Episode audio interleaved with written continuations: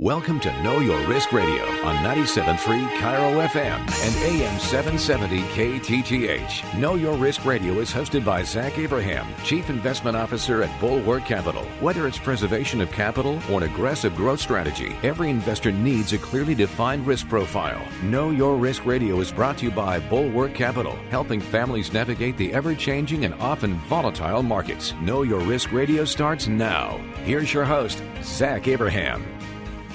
And we are back. Thank you so much for joining us for another of the most scintillating hours in finance radio. The show is pretty much writing itself based on what's currently happening in energy markets. Or, stock markets, energy markets, the whole shooting match. Bottom line, on the market update side of things, this is a mess. I'm not sure I've ever seen a market where the visibility is less than this. There are so many different dynamics in play. And I'll just tell you this, none of them are economically positive, right? At the same time, there are some positive signs, like i.e. new job postings and things of that nature. Yet that's sort of being counterbalanced by layoffs. NASDAQ is still down, 28, 29, 30% on the year. S&P down right around 20. Those things are not good. They're going to hit consumer spending. If you're coming from the mainstream view of high energy prices being bad, and don't get me wrong, I don't think high energy prices are good. What I do think is that you need higher energy prices to get to generate the necessary investment that the vast majority of governments, especially Western governments, have starved the industry of.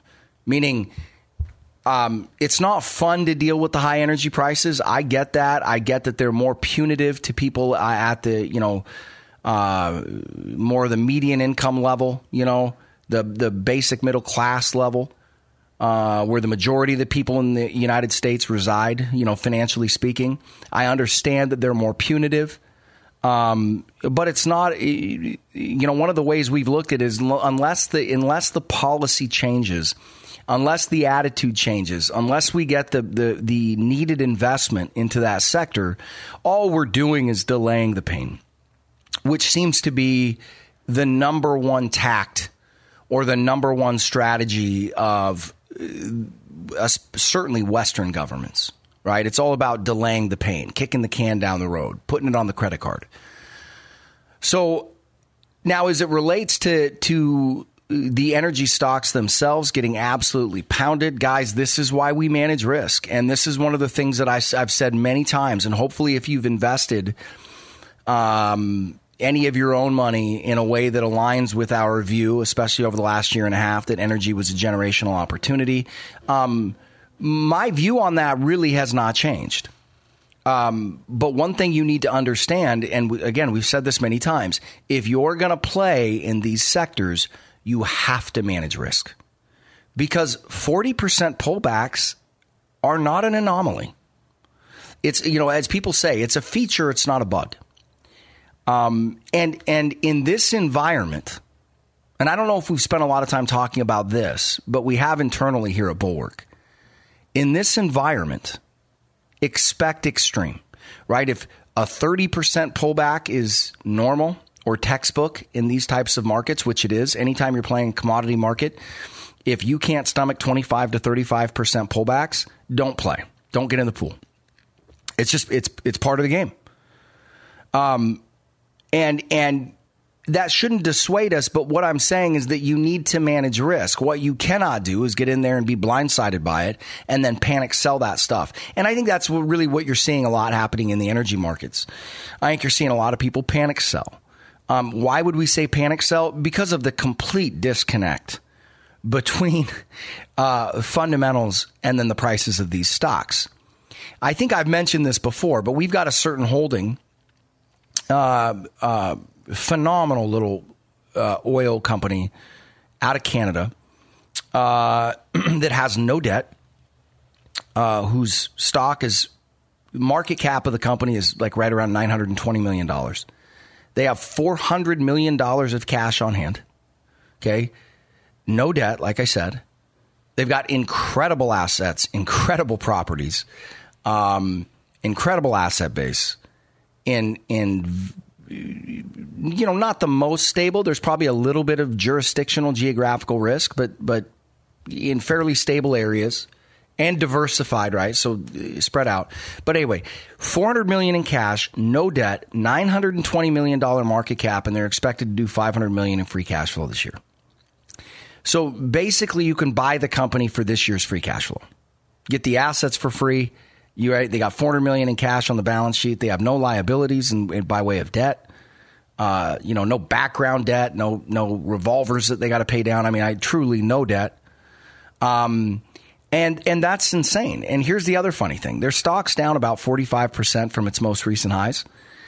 100% of their oil production is hedged at $90.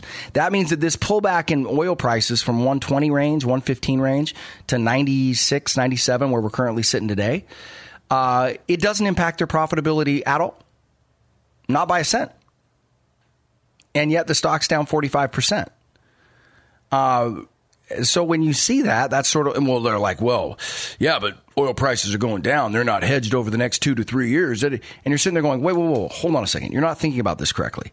This year's free cash flow, with the cash they have on hand, is equal, if not slightly greater, than the entire valuation of the company. Right? So with all due respect, the people making that argument are not looking at it correctly. Would you like a bunch of these very profitable oil and natural gas assets for free? Because that's essentially what you're getting, right? As a person buying into the company, the price you're paying to purchase into the company is the equivalent of this year's free cash flow and the cash they currently have on hand.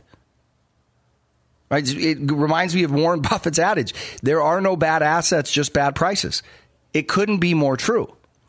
Having said that, and the reason I'm using this as an example is to illustrate to you how markets do not, and honestly, you know, the efficient market theory is laughable. It's laughable. I always get a good chuckle when anybody brings that up, and I go, you know, it's kind of give them one of those looks. You must be new here, right? But I mean, this is a perfect example. And this is why, as investors, you cannot, and I've been talking to our clients about this. Now, we've been hit a little bit by this. I'm a big fan of transparency. You guys know that, you know, we'll tell you when we're getting hit too. I think our average client stock portfolio is down about 6.5% on the year. We were up as much as 1.5%, 2%, you know, a month ago. And we got hit a little bit. The reason that we didn't get hit a lot harder, guys, is hedging. It's risk management. And you just have to know.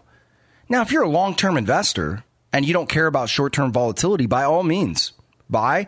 And quite honestly, I'd be adding here. I wouldn't be backing up the truck because I don't think the downside pressure is over. And, you know, I'd like to be a little greedy and buy these things at cheaper prices. But, you know, a lot of these companies that you're looking at, they're still so cheap and they're still so under-owned that it kind of just doesn't really matter where oil goes in the short term. I mean, if oil somehow like fell off a cliff and got down to 35, I mean, but that's kind of how these things are priced, you know? I mean, all you got to do, just do a little exercise. Go pull up a 20-year, 30-year chart on XOP. Go back. I don't think it goes back that far because it's a index. It probably doesn't go back that far, but I know you can go back as far as 2004 and check it out. And you look at where we're at in comparison to the long range valuations. The prices of these companies suggest that oil's at $35, right? I mean, that it's just crazy. And like I said, I don't expect that pressure to be over, especially if you're seeing the recessionary impacts on the economy. That is going to hit demand to some degree. Now, what is the long-term carrot here? The long-term carrot is, unless the investment approach changes, you are just pushing the problem down the road, even a slowdown. The other thing I think is incredible is look at energy demand, look at energy consumption, and then stop and think about how constrained the Chinese economy is, right?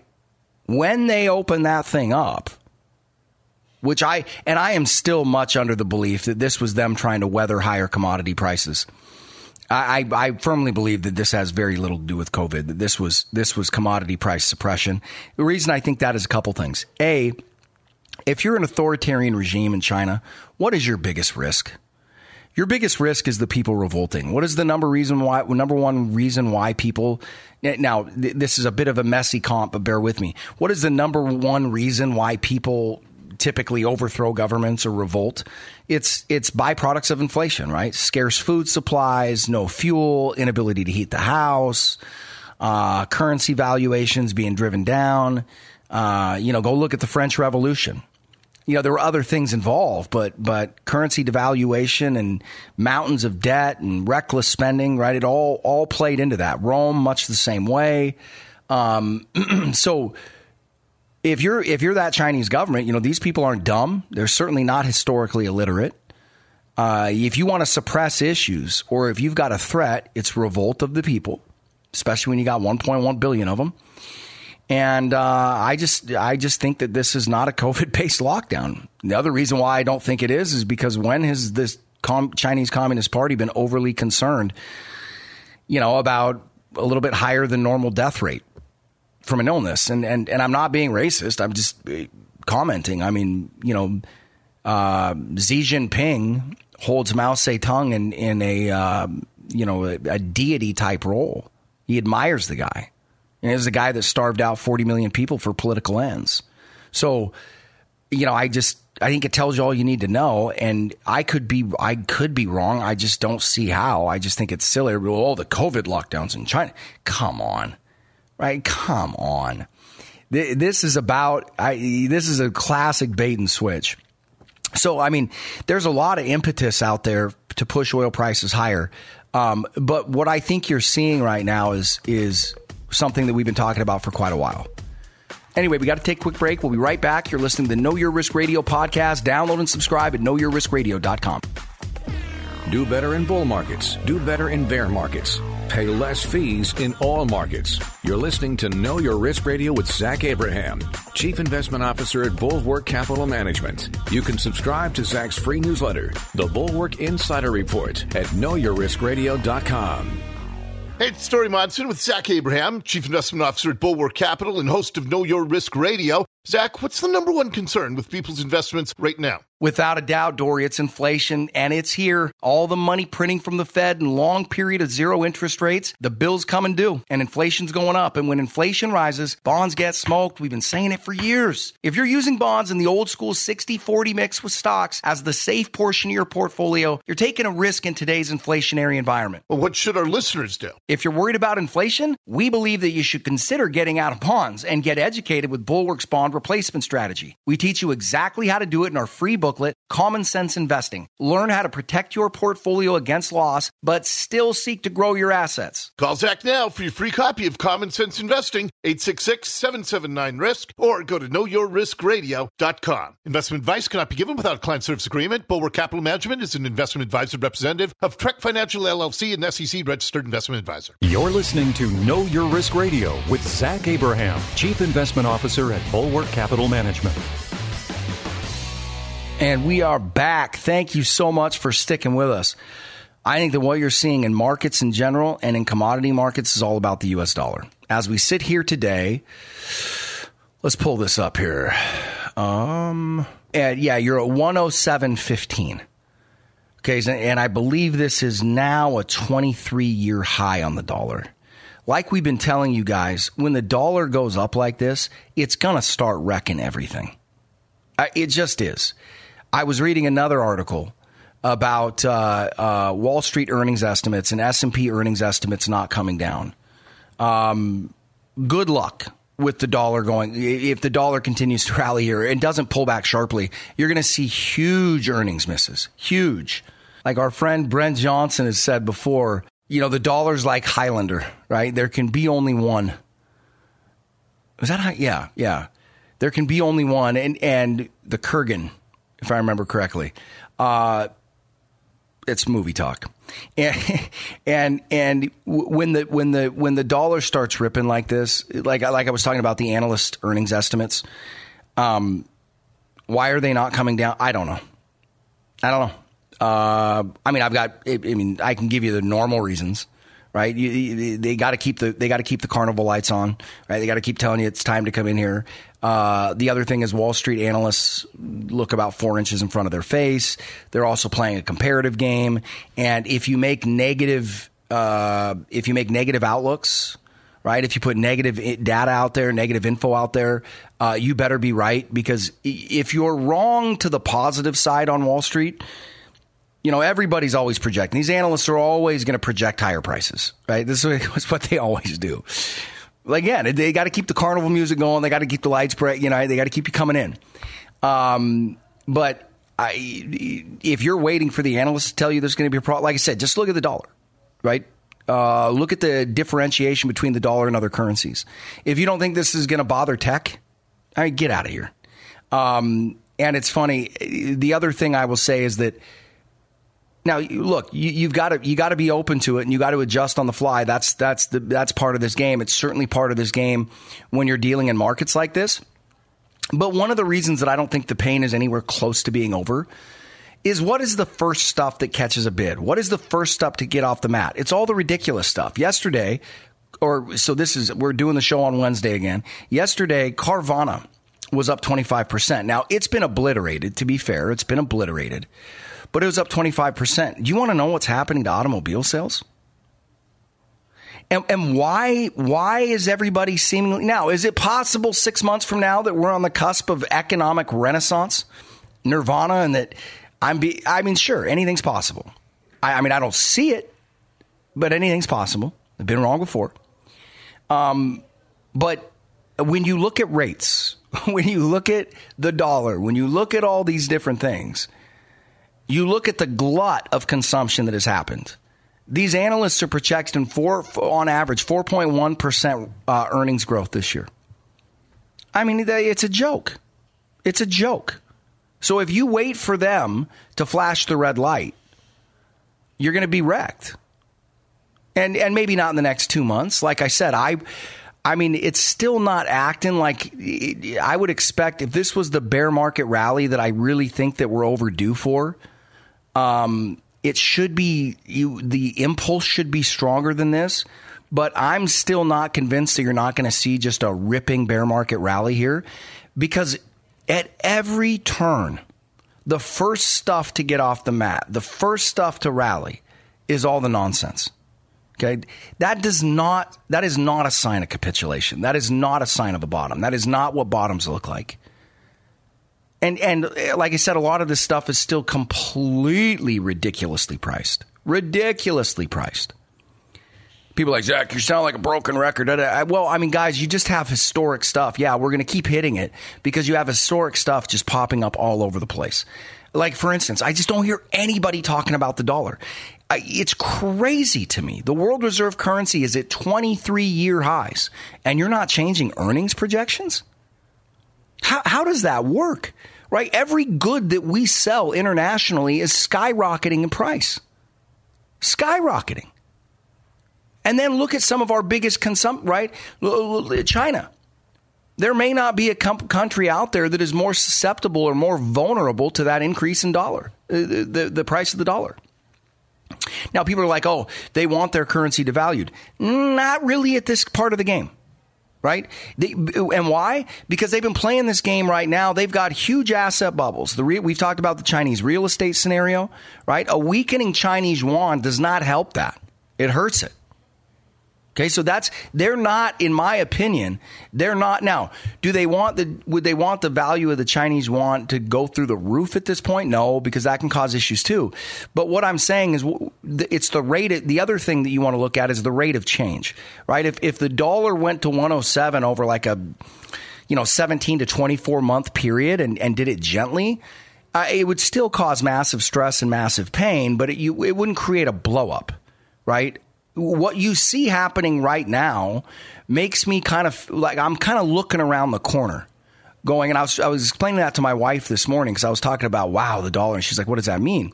And I just said, you've got these things now with rates shooting up and the dollar rallying where other things are going to start to break. So the issue quits being the issue. The issue starts being the impact of the issue on other things.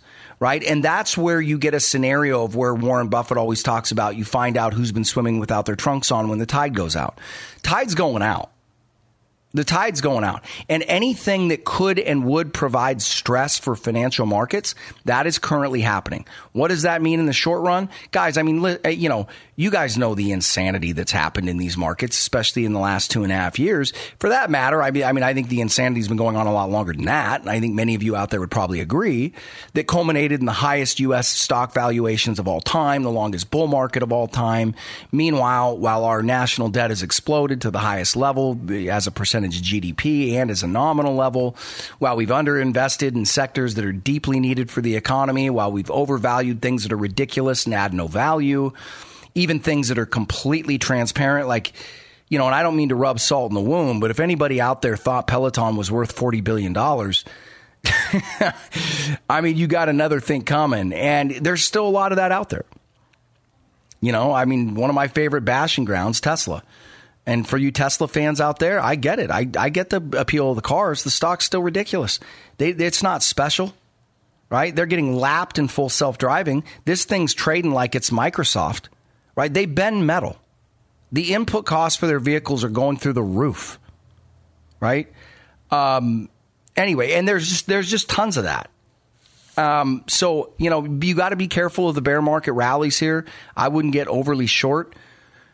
You know, but managing risk going forward is going to be the number one thing, guys, and you better watch it. And if you don't know how to do that, which most don't, it even shocks me about professional investors. Most professional investors can't manage any risk better than they can manage their personal lives.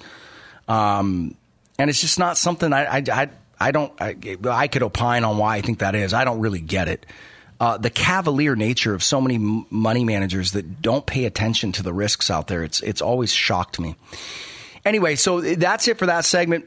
Stick with us through the break. We got a great interview coming up with Grant Williams. It was a long one. Didn't intend for it to go long. We were just rapping, and it was great. I think it really ties up the interviews that we've done recently. And we're going to air a little bit more of that show than normal. But if you're out there and you recognize the threats that are out there, and you see the issues, and you see that this stock market, despite what you're saying, is still ridiculously overvalued, especially considering the environment. And, you know, if you're still exposed to bonds, if you've got a portfolio that's down, you know, 15% or more this year, guys, there's a better way to do this, right? I was explaining to somebody the other day, a new client of ours, they came in, they're like, well, I'm only down 4% this year. Well, he was all short-term bonds for like the last 2 years. And I go, okay, but you were down last year too. And I go, meanwhile, our average client was up 17% last year, and they're down about 3% this year. Right?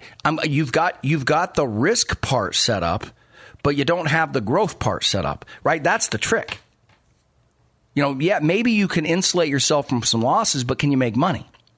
Right? And that's why the whole part of our whole thing is, hey, we'll give you more upside, less cost, but with substantially less risk. And it blows me away. I don't ever see portfolios that come in here that are well positioned. Right? Give us a call, 866-779-RISK, 866-779-RISK. Guys, there's a better way. Give us a call. We'll walk you through how we do it, show you how we do it. If you like it, great, become a client. If not, here's the info. Best of luck to you. Anyway, we got to take a quick break. We'll be right back. You're listening to Know Your Risk Radio podcast. Download and subscribe at knowyourriskradio.com. This is Know Your Risk Radio with Zach Abraham. Listen to Zach discuss key investment strategies across several asset classes, not just stocks and bonds. Get your free copy of Zach's new booklet, Common Sense Investing. Go to knowyourriskradio.com. Hey, it's Tory Monson with Zach Abraham, Chief Investment Officer at Bulwark Capital and host of Know Your Risk Radio. And Zach, I know you and Bulwark are laser focused on risk management. What is the biggest risk right now? Ironically, bonds. Really? Why? Due to all the money printing from central banks and the long period of zero interest rates, some serious inflation has hit. I'm sure you're aware. And inflation crushes bonds. We've been talking about it for 7 years. If your portfolio has a significant portion in bonds, you may need a bond replacement strategy. You do need one. Get our free booklet, Common Sense Investing, to learn about Bulwark's bond replacement strategy that shows you how to protect your retirement against loss, but still get market gains. Our goal is the highest returns with the least amount of risk and cost. Call now for your free copy of Zach's new version of Common Sense Investing. Learn about Bulwark's bond replacement strategy, 866-779-RISK, or go to knowyourriskradio.com. Investment advice cannot be given without a client service agreement. Bulwark Capital Management is an investment advisor representative of Trek Financial, LLC, an SEC-registered investment advisor. You're listening to Know Your Risk Radio with Zach Abraham, Chief Investment Officer at Bulwark Capital Management. And we are back. Thank you so much for sticking with us. So just wanted to do a little warm-up session before we kick off the interview with Grant Williams. Like I said, we're going to air more of that interview. Part of the reason we're going to do that is because it's Wednesday. So I don't really know how the week ends at this point, which obviously limits your ability to comment on it. But the other part of it was kind of to be a primer going into this conversation with Grant Williams. And, you know, I think that it's so easy for people that are observing financial markets. Everybody knows the market is down this year and, you know, when's the bounce back? All that normal talk is going on. Oh, is this a buying opportunity? Bounce back? Da-da. And it's a bit odd to me. And it always seems odd to me when we get, it kind of reminds me of, honestly, January of 2020, when you started seeing the global impacts of COVID. And you really didn't know how it was going to play out. And you didn't know how severe it was going to be. We didn't either. But you just knew that nothing good, especially when you looked at markets and how richly priced they were. They were coming off a year where the S&P was up 30% in 2019. And then by the end of the first week, middle of February, markets were already up another 13% year to date. And you know, near record expensive. And at that point on several metrics were the most expensive markets of all time. And so you looked at this complete juxtaposition, right, where you had markets just sailing away. And then you looked out on the horizon. You're like, man, there's a lot of dark clouds. I don't know how it's going to play out. Nobody that's intellectually honest will tell you that they do. You just look around and everybody is so focused on, well, the market's already down 30. Where is the market down 30% from, guys? Our market's down 20, S&P, right? The one that most of us pay attention to, which is a better indicator, is down 20. NASDAQ is down but right around 30. What's it down from? It's down from a COVID high where $7 trillion was poured into the market. And the Fed was buying everything that wasn't bolted down, right? And stimulus upon stimulus upon stimulus. It's vapor. That's not a real number. So all you've done, and we've talked about this, all you've done is burned off some of the excess that happened during COVID. You're still right? We went into COVID. I believe the NASDAQ finished right around 8,400 in 2019. And remember, things were pretty good in 2019, right? Think about input costs being so much lower, interest rates so much lower, dollars so much lower. I mean, there isn't a single financial condition that you can point to that is better today than it was then. Then you look at stocks. Stocks are much more expensive, right? With earnings that are virtually impossible to repeat because you're not just flooding the market with capital. Again, and I'm not telling you I know where it's going. Nobody does.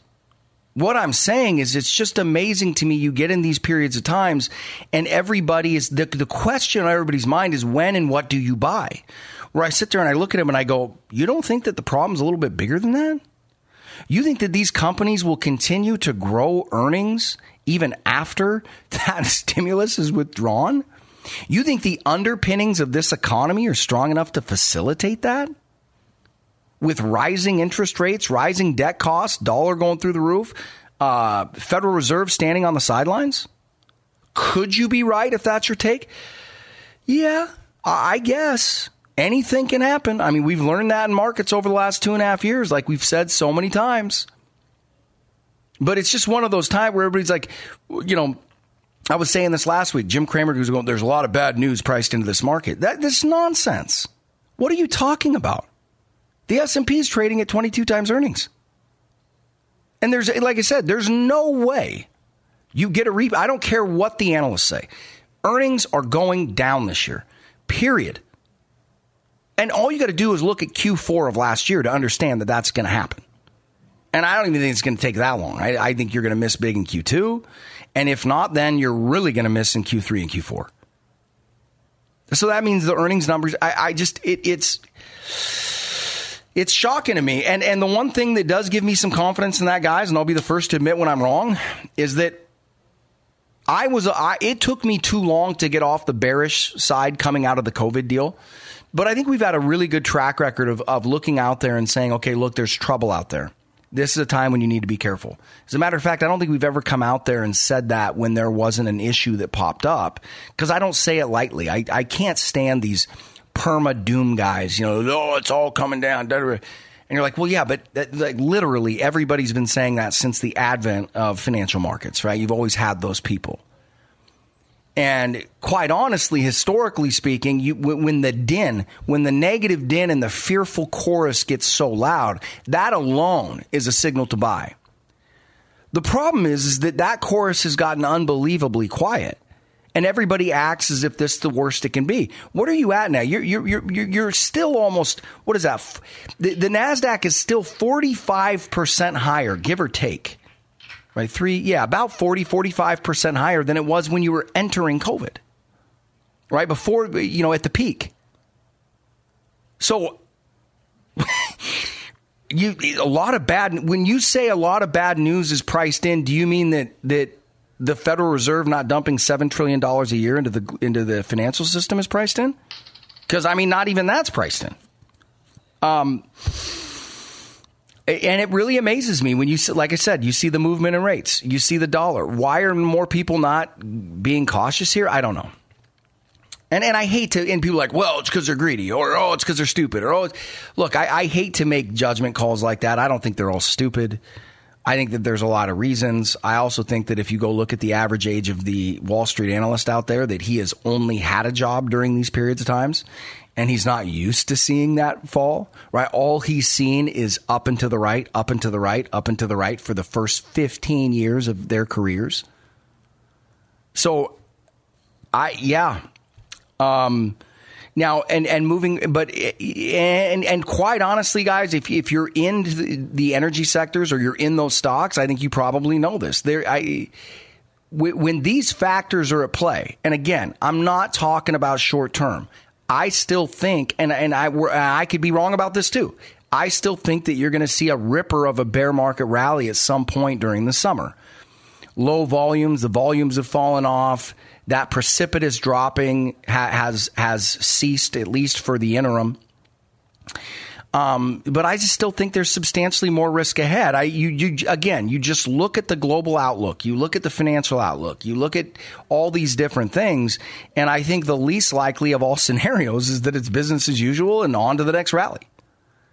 And then you factor in security valuations and prices.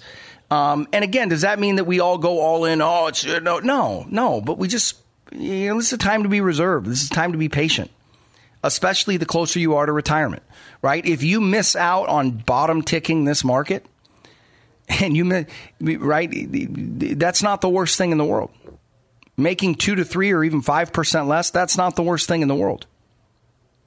And I think the average person knows that. Even if they don't know the indicators that I'm talking about, I think the smell is there, right? They look around, they're like, I'm not really sure what's going on. I just know it's not good, right?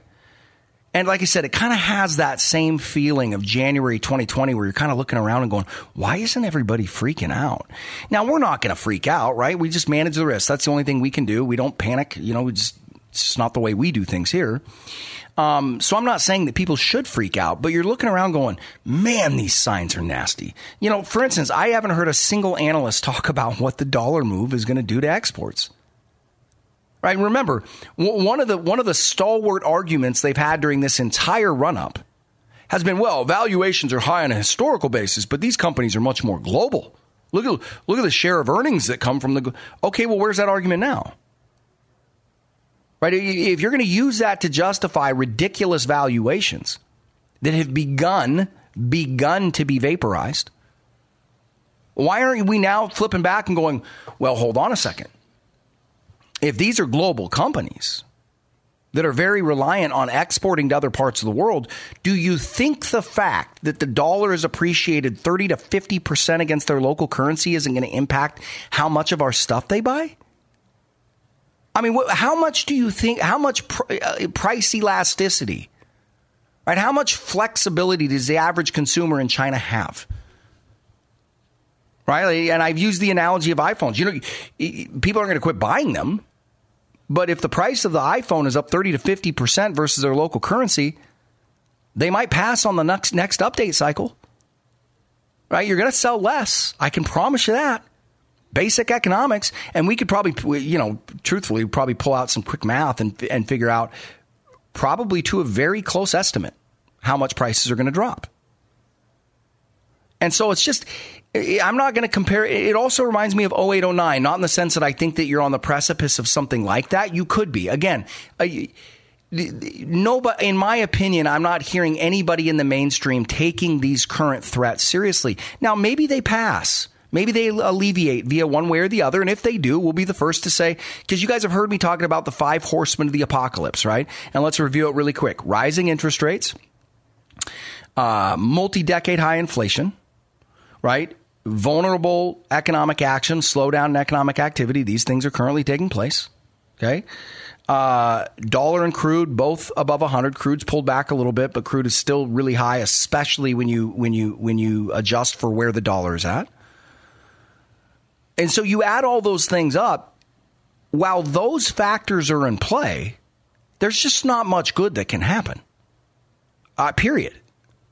And not only are those factors in play, you've seen a little pullback in oil, but why is oil pulling back? It's pulling back based on recessionary fear. Not because supply and demand is in all this new production's coming online and the crisis averted. That's not it. That's not what's happening here. And how do I know that? Well, I know that because you can see it corresponds perfectly with a pullback in rates as well, which again is also a recessionary sign. So, again, we don't know the future better than anybody else, and I'm not saying we do. What I'm saying is if you think you're out of the woods or if you agree with our good buddy Jim Cramer that a lot of bad news is priced in, it doesn't mean disaster is around the corner. It doesn't mean a sword of Damocles is hanging over your head and it's about ready to take you out. What it does mean is that you're financially illiterate.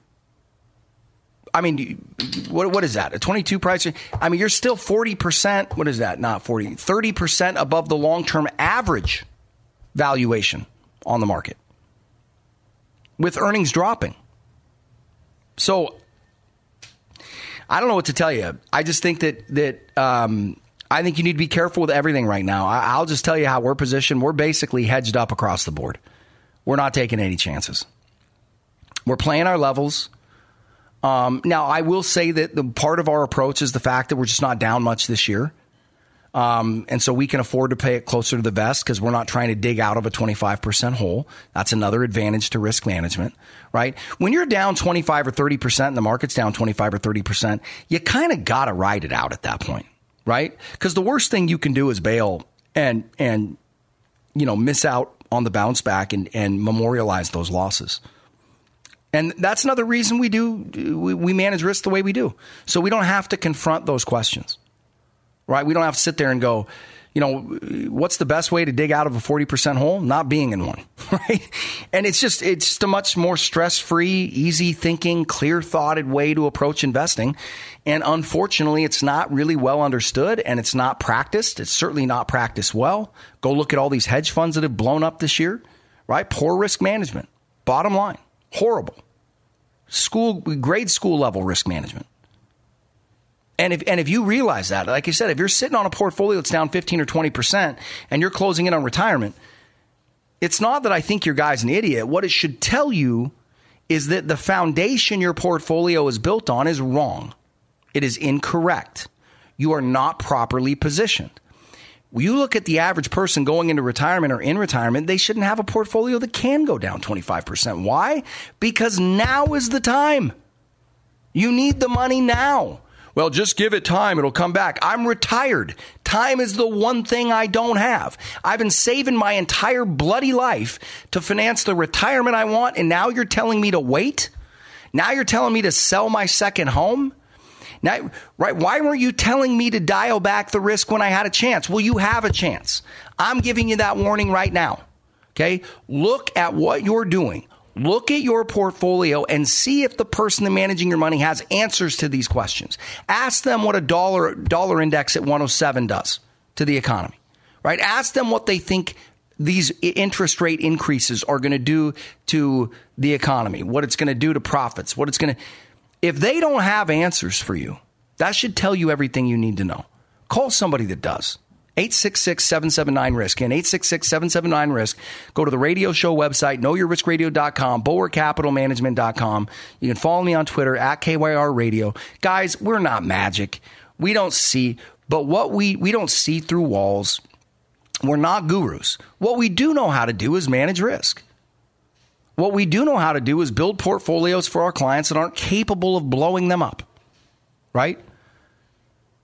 And that can still offer significantly more upside than the traditional approach of stocks and bonds. And we can typically do it at a 25 to 40% discount versus the competition.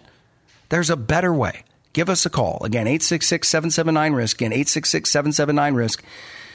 Anyway, coming up next, we're going to start our interview with Grant Williams. We're going to air about 8 to 10 minutes of that, I believe. I think that's how much time we have left. And then if you want to hear the remainder of the conversation, which I think he's just one of the most well-read, thoughtful guys out there. He's not full of a bunch of bluster and blowhard. If he doesn't know, he's going to tell you. He's just our kind of guy. And it's a perfect wrap-up and synopsis to a lot of the interviews that we've done recently. And we kind of talk about what we see coming up next, what the biggest problems are, and where the threats and opportunities lie. And very sober-minded, level-headed guy, and I think it's the perfect interview for the perfect time. So, and to hear the rest of that interview, just go to Google Know Your Risk Radio podcast and subscribe if you would. It helps us get better listeners, or excuse me, better interviews. Just Google Know Your Risk Radio podcast. It'll pull up several different podcasting sites. You can just hop right on there and do it. Anyway, have a great weekend. Try to enjoy yourselves. Get a little time off, a little relaxation from these crazy markets, and we'll be back next week.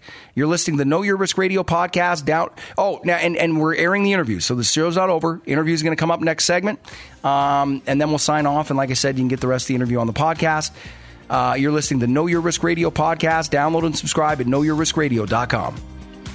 This is Know Your Risk Radio with Zach Abraham. Listen to Zach uncover the truth about the financial markets with simple and honest advice to help you plan for retirement. Get your free copy of Zach's new booklet, Common Sense Investing. Go to knowyourriskradio.com.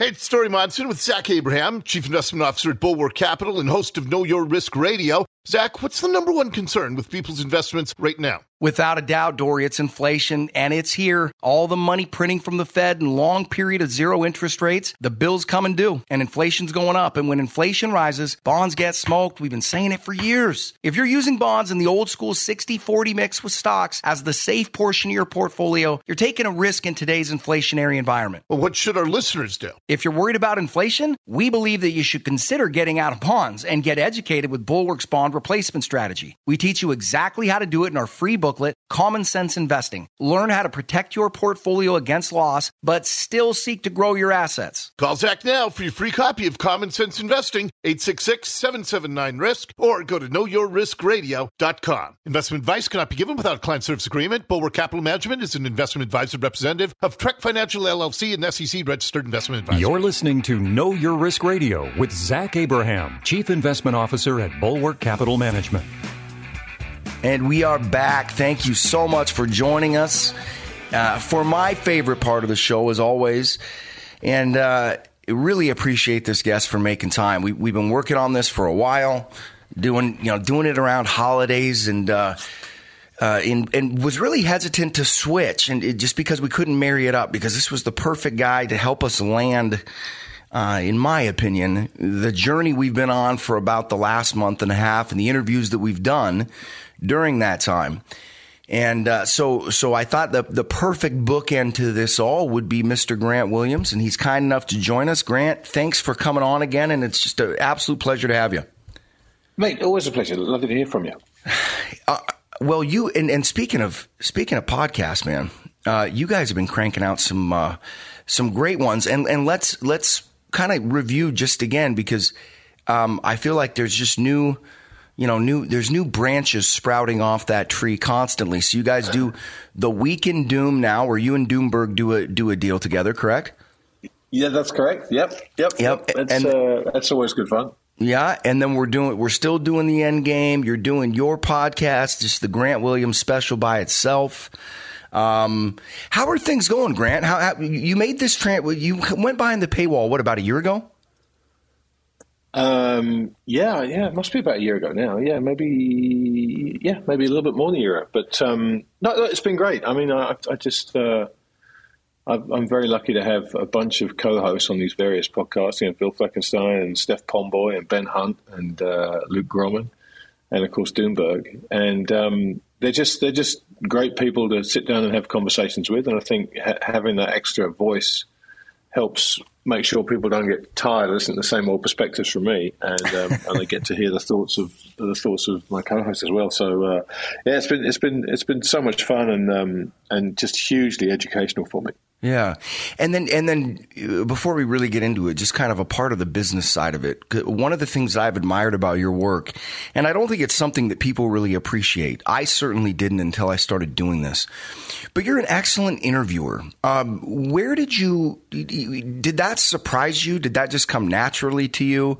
I think it's, again, having done this, you just look at it from a completely different perspective. You know what I mean? And interviewing people is not nearly as easy as it sounds. How do you explain that? Again, did it surprise you? Is it something you've read up on? Well, you're very kind. I've certainly not read up on it. I think I'm just naturally curious, you know, and mm-hmm. So I'm keen to hear what other people have to teach me, and I'm not in any hurry to try and prove to the world how smart I am. So I just ask questions that I'm genuinely interested in the answers, and then I shut the hell up and stay out of the way. I mean, I wish there was a bigger secret to anything than that, but really that's what I've kind of narrowed it down to. Yeah. I think that second part is, I had to learn that a little bit as well. And I hope I've figured it out to this point, but I'll just be wide open. There was a tendency in the beginning to feel like I needed to jump in and, you know, make myself sound smart or keep everybody interested, and that you're, you know what I mean? Just kind of overplaying your hand, and then realizing that the best form of interviewing is just letting that curiosity go where it goes and ask those questions, and then, like you said, just shut the hell up and get out of the way. Yeah, I think it takes you down. It takes you down genuine avenues of interest, rather than, you know, preconceived ideas of what you might be supposed to ask a certain person. That's what I found anyway. Yeah. Well, all righty. While I've got you here, let's get it rolling. And I'm gonna come right out of the gates. Completely unleaded here and just throw it at you. It's something, and I want to get into the conversation that you had with James Aitken recently, just because I thought it was just such an intriguing, refreshing way that I think he addresses things and the way he looks at things. And also with a big veil of, or a big layer of humility, which is something that, I don't know if you feel the same way, but when I listen to other money managers talk, when I don't hear that embedded humility, I'll continue listening, but there's a part of me that shuts off, because I feel like if you've really done this job with serious money on the line, I feel like it just commands humility, you know, and if there isn't humility there, it's almost, you know, the hallmark of a charlatan. But would you agree with me? Do you know what I'm saying? Yeah, very much so. I mean, I think the more time you spend in markets, in theory, the more humble you should get, because they have a habit of time and time again demonstrating exactly why you should be humble. You know, at the end of the day, if you think about what this game is about trying to predict the future. So the ultimate outcome is unknowable to you. So any idea that you shouldn't be humble about this is ridiculous to me, frankly. I mean, we're all just guessing. That's all we're doing. So if you appreciate that everything you say is a guess, then, you know, you realize that the best you can do is hope to shave the odds slightly better than a coin toss in your direction. And if you can do that, then you'll do very well over time. But, you know, that's why for me, well, let's take Bitcoin, for example. I hate to throw the B word in there at the beginning of the conversation, but, you know, what we've seen in Bitcoin on both sides of the debate is so much certainty. You know, it's so much Bitcoin's going to be $1 million by here, and Bitcoin is the future, and Bitcoin is this, and Bitcoin is that. And on the other side, you know, Bitcoin's worth nothing, Bitcoin's going to zero. And the truth is, look, none of us know. And so I think if you try and get into a conversation and try and get into a debate with people that hold their position so dogmatically, it's really a waste of time, because you're not going to convince them. And this, for me, is one of the reasons why I haven't really bothered spending too much time on Bitcoin, because I think everyone's got an opinion on it, and those opinions on both sides are remarkably strongly held. So what's the point, right? What's the point in talking to someone about it? Because if they hear something that contradicts their case, they're going to find some reason in their own mind to discount it. And if they hear someone that reinforces their belief, they're going to, you know, champion that and share it. And so all right, guys, due to time constraints, we got to shut this last segment off short. So to hear the rest of this, just go to Know Your Risk Radio podcast. You can get on Apple, iTunes, Podbean, whatever the thing is, Stitcher, whatever. You just also Google Know Your Risk Radio podcast. Subscribe to the podcast. You can get all the interviews. You can hear the rest of this segment. It's in its entirety. You'll get automatically updates with all the shows, with all the different interviews we run. You'll also boost our subscriber numbers, which helps us get better guests. So anyway, hope you guys have a wonderful weekend. Thanks for listening. And as always, if you want some risk management, guys, if you want to spend less, make more, or have the potential of making more, got to keep the compliance people happy, and far less risk, give us a call, 866-779-RISK, and 866-779-RISK. Go to the radio show website, knowyourriskradio.com, bulwarkcapitalmanagement.com. Follow me at Twitter, @KWR Radio. You guys know the drill. Have a great weekend. We'll be back next week. Have some great interviews lined up for the coming weeks. You won't want to miss them. We'll see you next week. This is the Know Your Risk Radio podcast. Download and subscribe at knowyourriskradio.com. Thanks for listening to Know Your Risk Radio with Zach Abraham, Chief Investment Officer at Bulwark Capital. Whether it's preservation of capital or an aggressive growth strategy, every investor needs a clearly defined risk profile. Schedule your free risk review with Zach Abraham now at knowyourriskradio.com. Zach will be back with more Know Your Risk Radio next Saturday at noon on 97.3 Cairo FM and AM 770 KTTH. The opinions expressed in this program are for general informational purposes only and are not intended to provide specific advice or recommendations for any individual or on any specific security. It is only intended to provide education about the financial industry. To determine which investments may be appropriate for you, consult your financial advisor prior to investing. Any past performance discussed during this program is no guarantee of future results. Any indices referenced for comparison are unmanaged and cannot be invested into directly. As always, please remember investing involves risk and possible loss of principal capital. Please seek advice from a licensed professional. Investment advice cannot be given without a client service agreement. Bulwark Capital Management is an investment advisor representative of Trek Financial, LLC, an SEC-registered investment advisor.